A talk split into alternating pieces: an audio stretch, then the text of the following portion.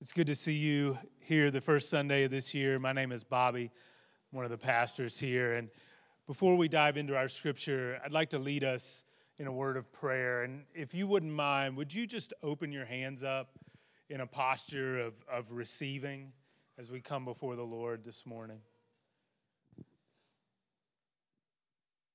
Holy Father, we acknowledge that as we step into a new year, that as we step into a new season of life, that all of our hope is truly in your hands.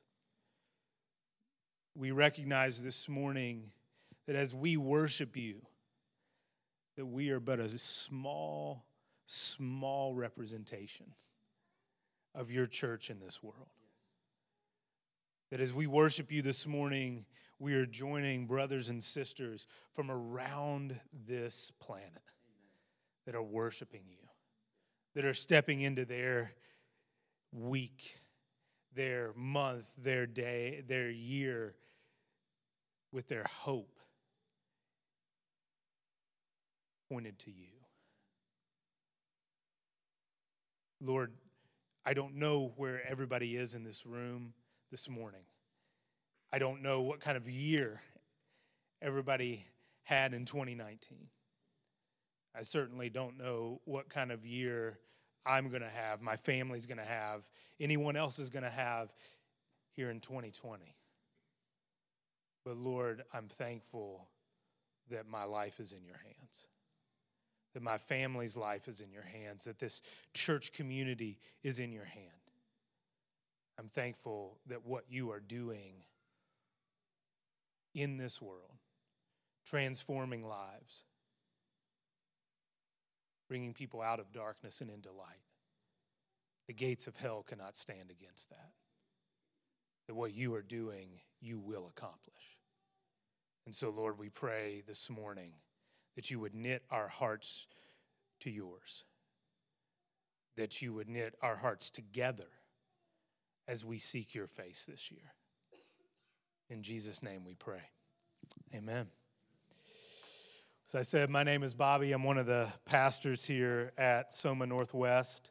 And um, yeah, thank you for being here this morning. It's good to begin the year together. I know uh, as I've talked to a lot of you, you're coming out of holidays that were uh, some good, some bad, some in between, uh, a lot of travel, uh, a lot of uh, different things going on, a lot of ups and downs with family. Some of you are looking forward to getting back into the swing of things, a regular routine, getting your kids back in school, uh, getting back into a work rhythm, a family rhythm, a church community rhythm. And so it's good to be together this morning. Uh, this past summer, uh, for my son's birthday, we purchased him a Nintendo Classic game system. If you're familiar, if you're of a certain age, you remember playing the original Nintendo game system. And so they came out a few years ago with this little classic model that's it's kind of a cute little thing. It's a little console that's about this big, looks exactly like the original. And uh, you know, as my kids are getting into video games, I wanted some of their first exposure to be with the classics, you know, what I grew up with. And so this console comes uh, preloaded with a lot of the old school games that some of you will remember the Marios, Dr. Mario, Zelda, Tecmo Bowl, um, Double Dragon. And so I've enjoyed playing these with my kids and been like, yeah, daddy played this when he was your age. And but one of the features on this console is a little button. It's a reset button. And when you reset, when you press that button, no matter what game you're in, it goes back to the home screen and allows you to choose any from any of the games that are preloaded on there. And so, what has been happening in my house is I play these kids with my game, uh, play these games with my kids, as as I watch them play them with each other. They will be in the middle of a game. And if it's not going the way that they like it, if they're frustrated with it, if they're bored with it, they'll hit that reset button and they'll go on to play another game. But the same thing happens with that game. They'll play it for a few minutes. Same thing will happen. They'll get bored. They'll lose all of their lives, you know, and they'll hit the reset button and go to another game. The beginning of every new year, for some of us, functions like a reset button, doesn't it? It functions like a reset button for our life. Maybe we're not living the way that we want to live. Our life's not going the way that we want it to go. Our career is not moving in the direction that we hoped it would go.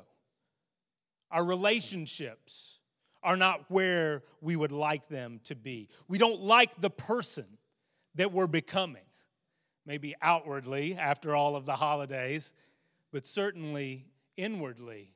Maybe we don't like the person that we're becoming. And we look for an opportunity to reset at the beginning of each year. We're to do things differently. We're to eat differently. We're to exercise differently. We're to spend our money differently. We're to save our money differently. We're going to look for a different job, a different career path. For others of us in this room, we look forward to this year because it represents the start of something new something exciting, something that we've looked forward to. Maybe this is the year that we will buy a new house. Maybe this is the year that we will go back to school and work on our masters. Maybe this is the year we get to send our kids to school for the first time. Maybe this is the year that we will meet the person that we will spend the rest of our lives with. Still, others of us in this room are kind of sliding into this new year, not expecting much different to happen at all. But instead, we are doubling down on the things that are already present in our lives our marriages, our friendships, being more rooted and established in our neighborhoods, our workplaces, our schools.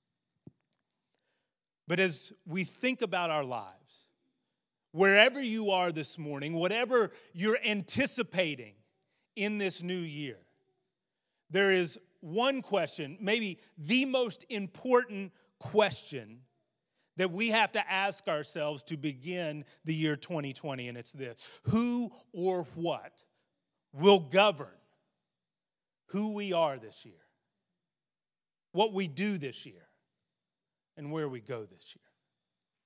who or what will govern who we are this year, what we do this year, and where we go this year. I want you to think about these questions. What will determine the decisions that you make this year, both big and small? By what standard will you judge your happiness and your contentment with your life?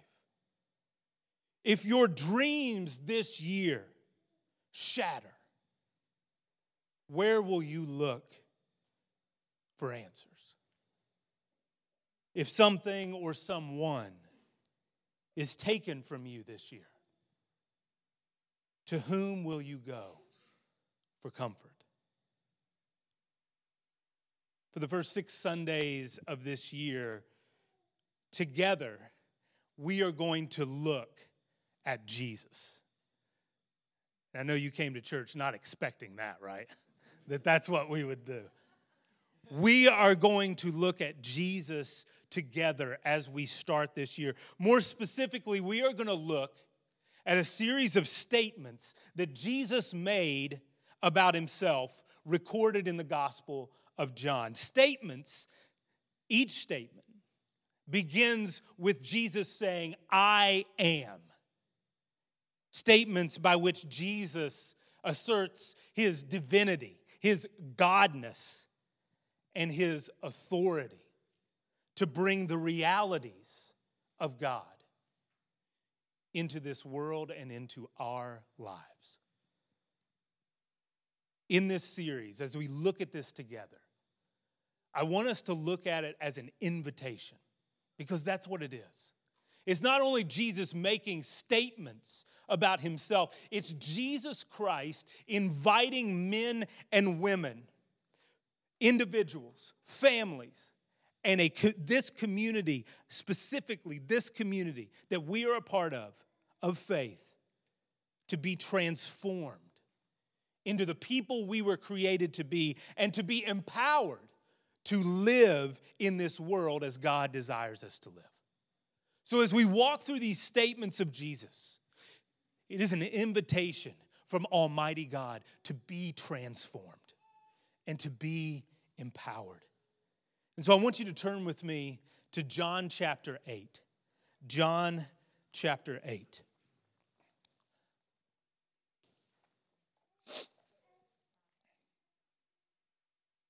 521 if you're using one of the Bibles on your seats. John chapter 8, I just want to read one verse, verse 12. And again, Jesus spoke to them, saying, I am the light of the world. Whoever follows me will not walk in darkness, but will have the light of light of life. I am the light of the world. Jesus spoke these words. We know this from the previous chapter, John chapter 7. Jesus spoke these words in the temple in the midst of the Feast of the Tabernacles, the Feast of Tabernacles, which was a late autumn celebration in Israel centered around the harvest. And it involved numerous ceremonies within the temple. And in chapter 7, we see Jesus standing up and teaching in the temple in the midst of a ceremony that involved water. There was a pouring of water in different jugs, and, and, and it, was a, it was a whole ceremony that, that symbolized the need of the water of water during those dry end of summer autumn months.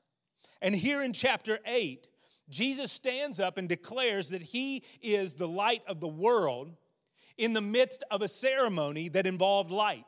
At this time, they were coming to the autumn equinox, where the long summer days were beginning to pass and the darker nights would grow longer and longer. And thus, they recognized the need for more light. This, this feast this Feast of the Tabernacles, commemorated, they looked back to God's saving and, and delivering acts that we looked at for the better part of last year in the book recorded in the book of Exodus. That God brought his people out of Egypt and led them through the wilderness by a pillar of fire. That light guided them through the wilderness.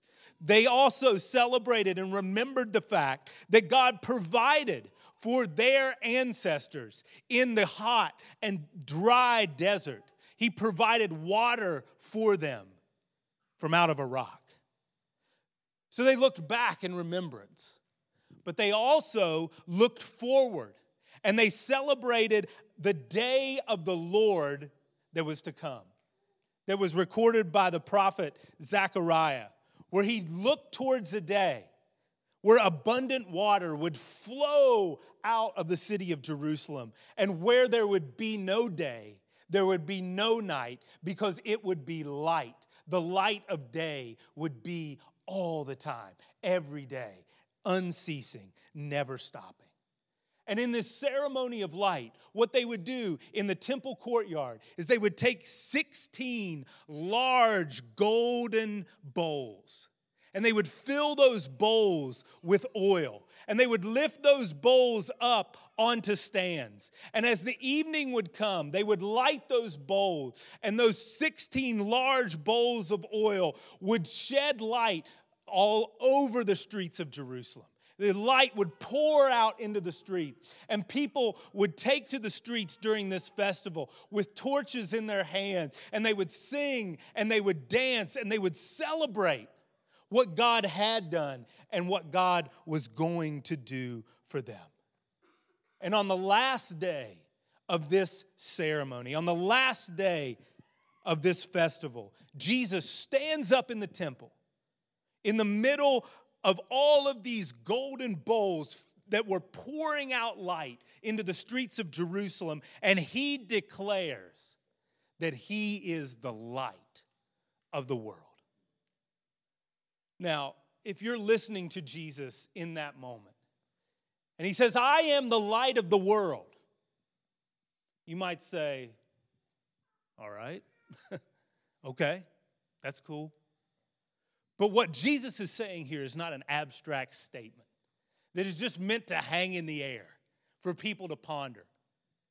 Because as soon as Jesus says, I am the light of the world, Jesus explains that who he is has massive ramifications for who we are and what our life will be.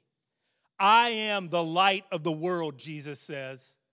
Whoever follows me will not walk in darkness. Whoever follows me will not walk in darkness. Now, darkness is a symbol that's used throughout the scripture of sin, of evil, and the effects of sin, the effects of evil in our lives and in this world. But turn with me a few chapters forward to John chapter 12. John 12. And I want us to read how Jesus describes the darkness, how Jesus describes walking in the darkness. John chapter 12, and read with me in verses 35 and 36. So Jesus said to them, The light is among you for a little while longer. Walk while you have the light, lest darkness overtake you. The one who walks in darkness does not know where he is going. While you have the light, believe in the light that you may become sons of light. There were people, Greek people, who were seeking after Jesus. They were curious about Jesus. They came and listened to Jesus teach. They had heard about Jesus' teaching and what he was doing. And they say in the verses before this, who is this Son of Man that Jesus referred himself to? Who is this Christ? Who is this one that you keep talking about? And Jesus tells them, It is me. I am the light. I am, I am with you now. But Jesus defines for them what walking in darkness is. Walking in darkness means that one of the effects of sin is that we don't know where we are going. We have a word for that. It means we're lost. We're lost. We don't know where we are going. We are lost. And so, what Jesus is saying in John chapter 8 is that He is the light of the world. And that means that whoever follows Him will not be lost. Will not be lost. We use the word lost a lot in our Christian spiritual circles. And I've spent a lot of time thinking about what I thought it meant to be lost. Because often we talk about people being lost or a person being a lost soul as someone who will eventually wind up in hell, separated from God. We talk about being lost primarily in terms of a destination or an outcome. But what Jesus is talking about here is not only an outcome, it's a condition. We aren't lost because we're going to end up in the wrong place. We are going to end up in the wrong place because we are lost. And there's a difference. There's a difference there. You see, the most fundamental truth about what it means to be human is that you and I were made for God. We were made for God, to know God, to be in relationship with God, to experience the life that God has in Himself. Those who are lost to the one who, those who are lost are lost to the one to whom they ultimately belong. You and I ultimately belong to God. We were created for Him, to know Him, to live life with Him. And so, what it means for us to be lost is that we are lost to the one that we, to whom we belong. It's like when we lose our car keys, when we lose uh, whatever it is that we have, those things that are ours, that are important to us, that we value.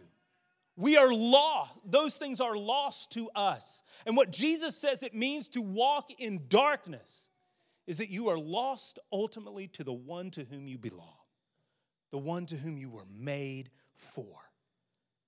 And when we are lost to God, we are also lost to ourselves. We don't know who we are. We don't know where we are. We don't know how to get to where we want to be. You see, some of us, some people know that they're lost. Jesus says in John chapter 3 that some people love darkness more than they love the light. That's why they rejected Jesus. He came as light, but some people love the darkness more than the light. They said, We don't want the light. We prefer to stay in the dark. But some people don't know they're lost, they're deceived. Some of us in this room may not know that we're lost because we think we know who we are. We think we know how to get to where we want to go. Listen to what John Ortberg writes Sin eventually destroys my capacity, even for enjoyment, let alone meaning. It distorts my perceptions. It alienates my relationships. It inflames my desires. It enslaves my will. This is what it means to lose your soul. It is not a cosmic threat, it's a clinical diagnosis. It is not, I could end up there. It's, I could become that. You see, we are constantly in danger of making ourselves God, mistaking ourselves for God, even when we mean well. I mean, think about how we often start a new year. We have our goals for the year, we have our plans for the year. Some of us even schedule out six, eight, 12 months in advance of what we are going to do this year. In our parenting, we micromanage our kids. We make sure that they have just the right amount of screen time. We make sure that they're eating the right things, that they're reading the right books, that they're playing the right games without thinking it, even when we mean well and even when we're doing good things. We can become, we can try to become like God in our lives and in the lives of other people. We can, quote unquote, think that we're in control.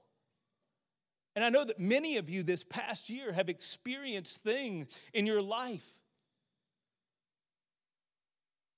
that have told you, that have shouted at you, that have put up a big neon sign in front of your face to say you are not in control.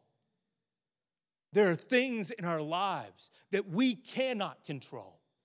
There are people in our lives that we cannot control. And sure, we can come to church and we can read our Bibles and we can sing our songs about all of our life being in the hands of God. But day after day after day, we can push God a little further into the background. Most of us in this room are not in danger of rejecting God in a fit of atheistic fury. Waking up one day and just saying, I don't believe that there's a God anymore, and going the opposite direction. No, most of us in this room are in danger of rejecting the light of Jesus. One decision after another decision, after another decision one little choice, one day at a time, day after day after day. We are in danger of gaining the whole world, having the career that we want, having the relationship that we dreamed of, having the model children that we hope for, having the financial freedom that we've worked so hard to gain, gaining the whole world, and losing our soul. Losing our soul. As Dallas Willard wrote, the outcome may be that a whole person or even a whole society intently focuses on accomplishing evil, or it may be a person or society baffled and torn by the chaos and evil it finds within itself. We wonder, we wonder why we experience so much self inflicted pain and suffering. We wonder why we wake up every single day and we experience the evil and the darkness of this world. And yet, day after day, week after week, month after month, year after year, we have convinced ourselves that it's better if we control our lives, if we control the society that we live in, if we control this world, that we are better off doing that than allowing God to be God, recognizing that all of our life, all of our life, every single part of who we are is ultimately in His hands. This is why Jesus' claim to be light is so significant. This is what John meant in John chapter 1 when he wrote that in him was life, and that light was the light of men, the true light, which gives light to everyone. Jesus gives blind people their sight. Jesus transforms lost people into found people. Jesus reveals that life with God, under the rule of God, is the life that we have been created to live. In Jesus and through His power, we become the people that we were created to be. Notice again Jesus' invitation in John 12. He says, Believe in the light so that you may become sons of light. This isn't just following Jesus and just doing the things that Jesus says. Jesus is offering transformation here. The light that he brings, the light that is found within him. He promises to transform us into that same light. And that light was the life of men. Jesus has come so that we may have life and have it to the full. Life and have it to the full. And just as darkness is as much a condition of the soul as its destination, light too is much more than just simply going to heaven when we die. Following Jesus, walking in the light, is an invitation to step out of darkness, out of lostness, to be found, to be able to see what is true. The call of Jesus isn't to create a utopian society. The call of Jesus isn't that we will have our best life now. The call of Jesus is to live fully in the kingdom of God and live it live in it as fully as possible in the here and the now not just in the hereafter.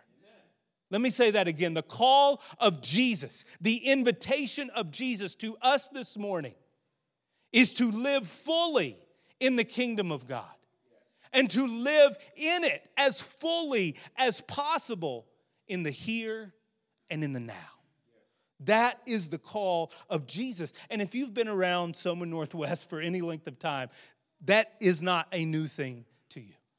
We talk about this all of the time because this is why we do this. This is what our church is about. This is what governs everything that we do. We believe that we have been called to live life with God, under the rule of God, and that that is the best kind of life that there is. That is the only life that will truly give us what we all desire, what we were made for, what we long for. because that brings us back to the one for whom we were created, the one to whom we belong. That transformation that comes to our lives through the Spirit of God, bringing our whole person, everything about us, everything that makes you you and that makes me me, bringing that into alignment with who God is. Think Psalm 1, that tree that is planted by the river, its roots sink deep. That tree is nourished, it's fed, and it flourishes.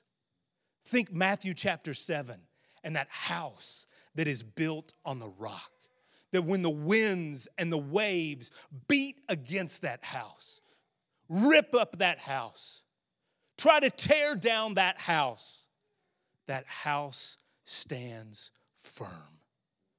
Jesus gives us the eyes to see this kind of life. Jesus gives us the eyes to see what is possible, what we were made for, the kind of life that we were created to live. Jesus gives us the eyes to see where we're walking in darkness.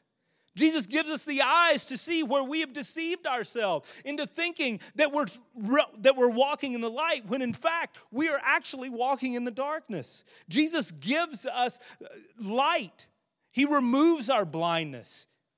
He gives us the eyes to see the reality of the freedom walking in the light. This is what we will be about as a church this year. This is what we will pursue. This is what we will put our money towards. This is how we will, we will encourage and challenge one another. Not towards just programs just to do stuff, not towards just simply uh, uh, doing good things in our community, but that all of the things that we do would align with what God says is real and true, that all of who we are and what we do come underneath the vision that God has for what He is doing in this world, where He is showing up in this world, what He will ultimately accomplish in this world. And we will do that by being with Jesus, becoming like Jesus, doing the things that Jesus did. We're not going to overcomplicate this thing together. We're going to be about this living life with God under the rule of God. The invitation again is to experience transformation, to experience empowerment as we live in this world of darkness. For some of you, that might mean stepping into the light for the first time. That might be laying down your defenses, laying down previous notions and thoughts about what the good life actually is. That might look like, instead of resisting, surrendering. It might mean investigating who is this Jesus really? And what is this life that he offers? For others, of us, it may mean we need to examine ourselves. Are we really following Jesus? Or are we just followers of Jesus until it's convenient not to be? Are we following Jesus until we just need to white knuckle it and just take it into our own hands? Are we people who feel more comfortable by just grabbing life by the horns instead of patiently waiting on the Lord? We think we're all right, but instead, pain from our past is ruling our lives, is governing, governing our relationship and our choices. Maybe the shattered dreams that we've experienced are driving our relationships and our decisions, and we're just tired. We're used up. We feel beat up.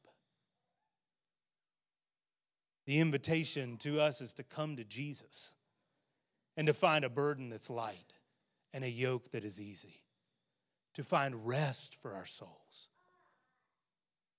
And then maybe for others of us, it's continuing to count the cost this year. I'll just be real. This past year was the most demanding and difficult of my entire life. I am limping into this year. I'm okay, I'm functioning, I'm, I'm doing what I need to do.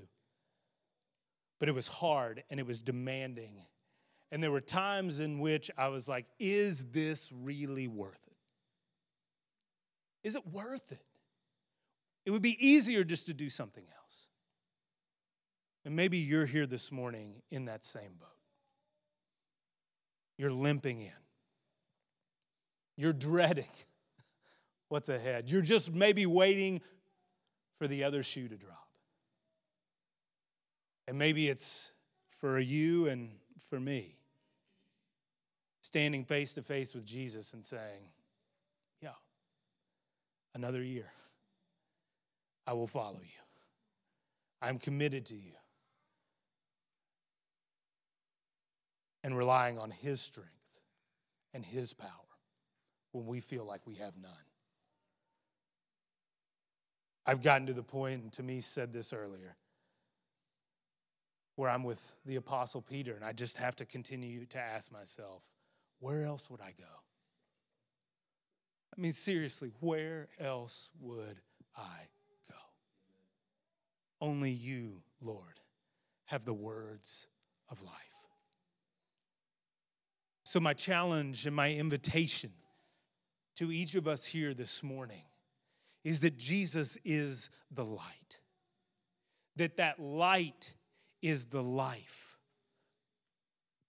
for you and for me.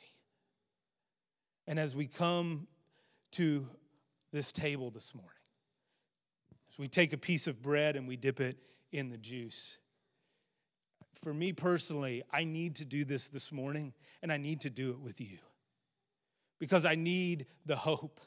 I need to be reminded again in my soul, I need to be reminded again together with you that following Jesus is worth it that Christ has died, that Christ has risen, and that Christ is coming back again. And where else would I go? So I invite you to come in that spirit this morning. Jesus, you know where we are. You know what's going on in our hearts and in our minds and in our lives. We need your spirit this morning to continue to bring us into the light. Maybe for the first time, maybe another time, and another time, and another time. We thank, we're thankful that when we confess our sins, that you're faithful and you're just to forgive us of our sins, and we ask that this morning. We're thankful that your burden is easy. And your yoke, your burden is light, your yoke is easy. We thank you that we can find rest in you. And I pray for my brothers and sisters in this room this morning. Would your light invade our lives? Would it penetrate the darkness that maybe we're walking in? Would expose the areas in which we have not fully decided to follow you? Would it warm our hearts where we need comfort and we need rest? In your name, your precious name, the name of Jesus, we pray.